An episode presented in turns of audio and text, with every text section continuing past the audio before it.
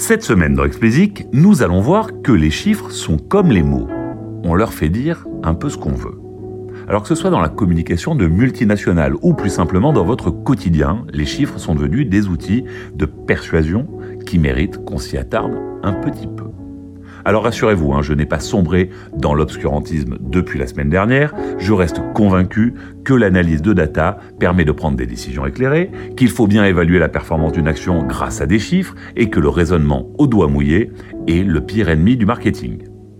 Toutefois, notre époque dans laquelle les chiffres sont partout mérite, je trouve, de les considérer avec un peu plus de raison et d'essayer de faire le tri entre ceux qui sont utiles et ceux qui relèvent plus du bullshit. Prenez la communication de grandes entreprises, particulièrement celles qui sont cotées en bourse. Les chiffres qu'elles annoncent traduisent leurs performances et tombent comme des couperets sur leurs ambitions s'ils sont mauvais. Lorsque nous parlions de Netflix il y a 15 jours, c'est exactement ça. Objectif d'abonnés ratés égale 35% de la capitalisation boursière qui disparaît. Et ça, ce sont des chiffres vérifiables. Parce que certains ne le sont pas, du moins pas vraiment. Autre exemple, lorsque Spotify annonce passer de 20 000 à 40 000, puis enfin 60 000 nouveaux titres ajoutés par jour à la plateforme, eh ben c'est en fait qu'ils cherchent à, un, donner le signe que la plateforme est extrêmement attractive pour les artistes, particulièrement les artistes do-it-yourself. Deuxièmement, que la croissance de Spotify s'accélère, pas uniquement côté abonnés, mais également côté offre, évidemment. Et bien évidemment que vous avez un choix sans cesse renouvelé de titres à écouter sur Spotify. Cela a indéniablement un impact, donc, évidemment sur les investisseurs. On comprend bien pourquoi, ils cherchent à voir la croissance, ils cherchent à voir le leader. Et évidemment, au-delà, moi le premier. Je dois bien reconnaître que quand j'ai vu ce chiffre de 60 000, j'ai été frappé. C'est un challenge de dingue pour un artiste qui cherche à émerger, d'exister parmi ces 60 000 nouveaux titres quotidiens. Comment peut-il faire pour exister en fait au milieu de cet océan musical? Mais ai-je seulement, pris le temps de questionner deux secondes ce chiffre? Non, je me suis pas méfié, je l'ai tout gobé en entier.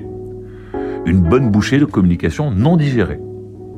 Si j'avais réfléchi deux secondes, comme l'a fait l'excellent Bill Verde dans un article que j'ai lu sur m'a beaucoup plu, c'est pour ça que je vous en parle ici, j'aurais pris les chiffres de catalogue total disponibles aujourd'hui, j'aurais pris ceux disponibles il y a un an, et j'aurais fait un rapide calcul pour voir si la croissance constatée correspondait à ce rythme de 60 000 nouveaux titres par jour.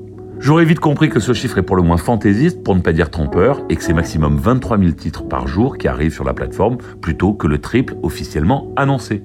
Alors c'est déjà énorme, hein, mais c'est trois fois moins. Au final, j'aurais recraché la communication de Spotify sans le moindre filtre. Mais je vais pas non plus m'auto-flageller, hein, je suis pas le seul, loin de là, et on a tous un petit peu tendance à ressortir des chiffres entendus ici et là sans vraiment savoir s'ils sont justes, mais parce que c'est facile en fait à faire. Cette toute-puissance des chiffres conduit à au moins un autre travers. C'est regarder les mauvais chiffres et s'en satisfaire. Très bon exemple, c'est si vous prenez les campagnes de pub en ligne. Lorsque vous êtes un artiste, vous avez donc la possibilité de mettre en avant votre travail sur une multitude de plateformes, que ce soit sur des réseaux sociaux, Spotify, euh, Instagram, Facebook, TikTok, Snapchat, ou les DSP, Spotify, Deezer, etc., etc. Chacun va vous proposer, moyennant finance, d'exposer votre travail à des utilisateurs que vous aurez préalablement ciblés. Ainsi, le parcours espéré est qu'après avoir cliqué sur votre pub, l'utilisateur aille réaliser l'interaction suggérée. Cette mécanique a eu beaucoup de succès, particulièrement pour générer du e-commerce, et donc dans le cas d'un artiste, vendre des goodies, des places de concert, etc. Là où la mécanique présente des ratés, c'est en revanche lorsqu'on cherche à réaliser des streams à partir de clics. Tout d'abord, la majorité des DSP, Spotify en tête, ne partagent pas toutes les données qui permettent de faire un lien fiable clic-stream. Au mieux, vous serez euh, contraint de faire corréler les actions et faire une estimation. Lorsque vous faites une campagne par contre pour vendre votre nouveau t-shirt, bah, vous savez exactement combien d'unités vous avez vendues grâce à votre campagne. Et vous savez donc le coût par conversion pour votre t-shirt, alors que dans le cas des streams, vous ne le pouvez pas. Du coup, vous n'avez pas d'autre choix que de regarder un autre chiffre pour mesurer cette performance.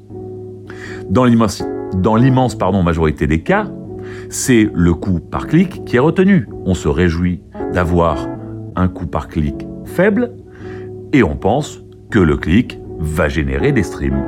Un peu comme tout à l'heure avec Spotify. On pense qu'un chiffre est valable et on se trompe. Là encore, il faut aller un peu plus loin et ne pas connaître la même erreur que tout le monde. Un clic n'est pas un stream, c'est aussi bête que ça.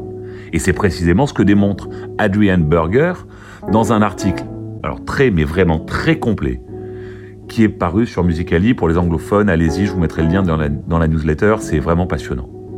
Alors, Adrian Berger explique que trop de gens ben, s'arrêtent au coup par clic et ne voient pas, du coup, que leurs campagnes sont des échecs. Non pas que la pub en ligne, alors attention, petite parenthèse, hein, mais je suis pas en train de dire que la pub en ligne n'est pas un bon moyen de générer des streams, hein, soyons clairs.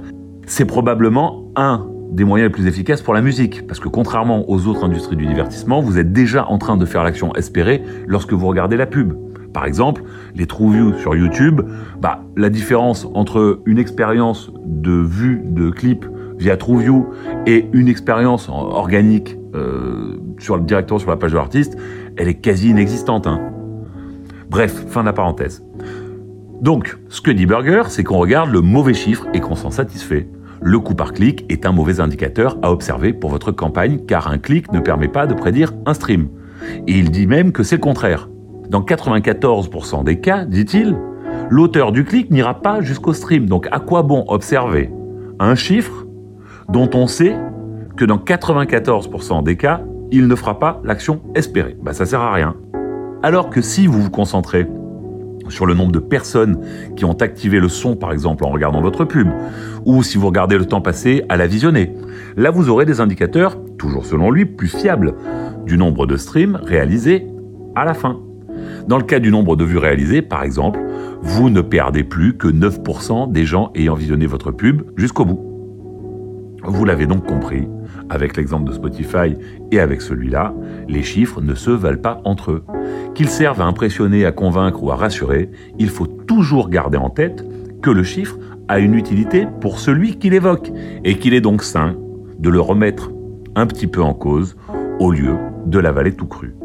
Allez, c'est tout pour cette semaine. Comme d'habitude, si vous n'avez pas encore fait, abonnez-vous à la newsletter. Le lien est en description. Pour me soutenir, donnez-moi 5 étoiles sur Apple et abonnez-vous où que vous nous écoutiez.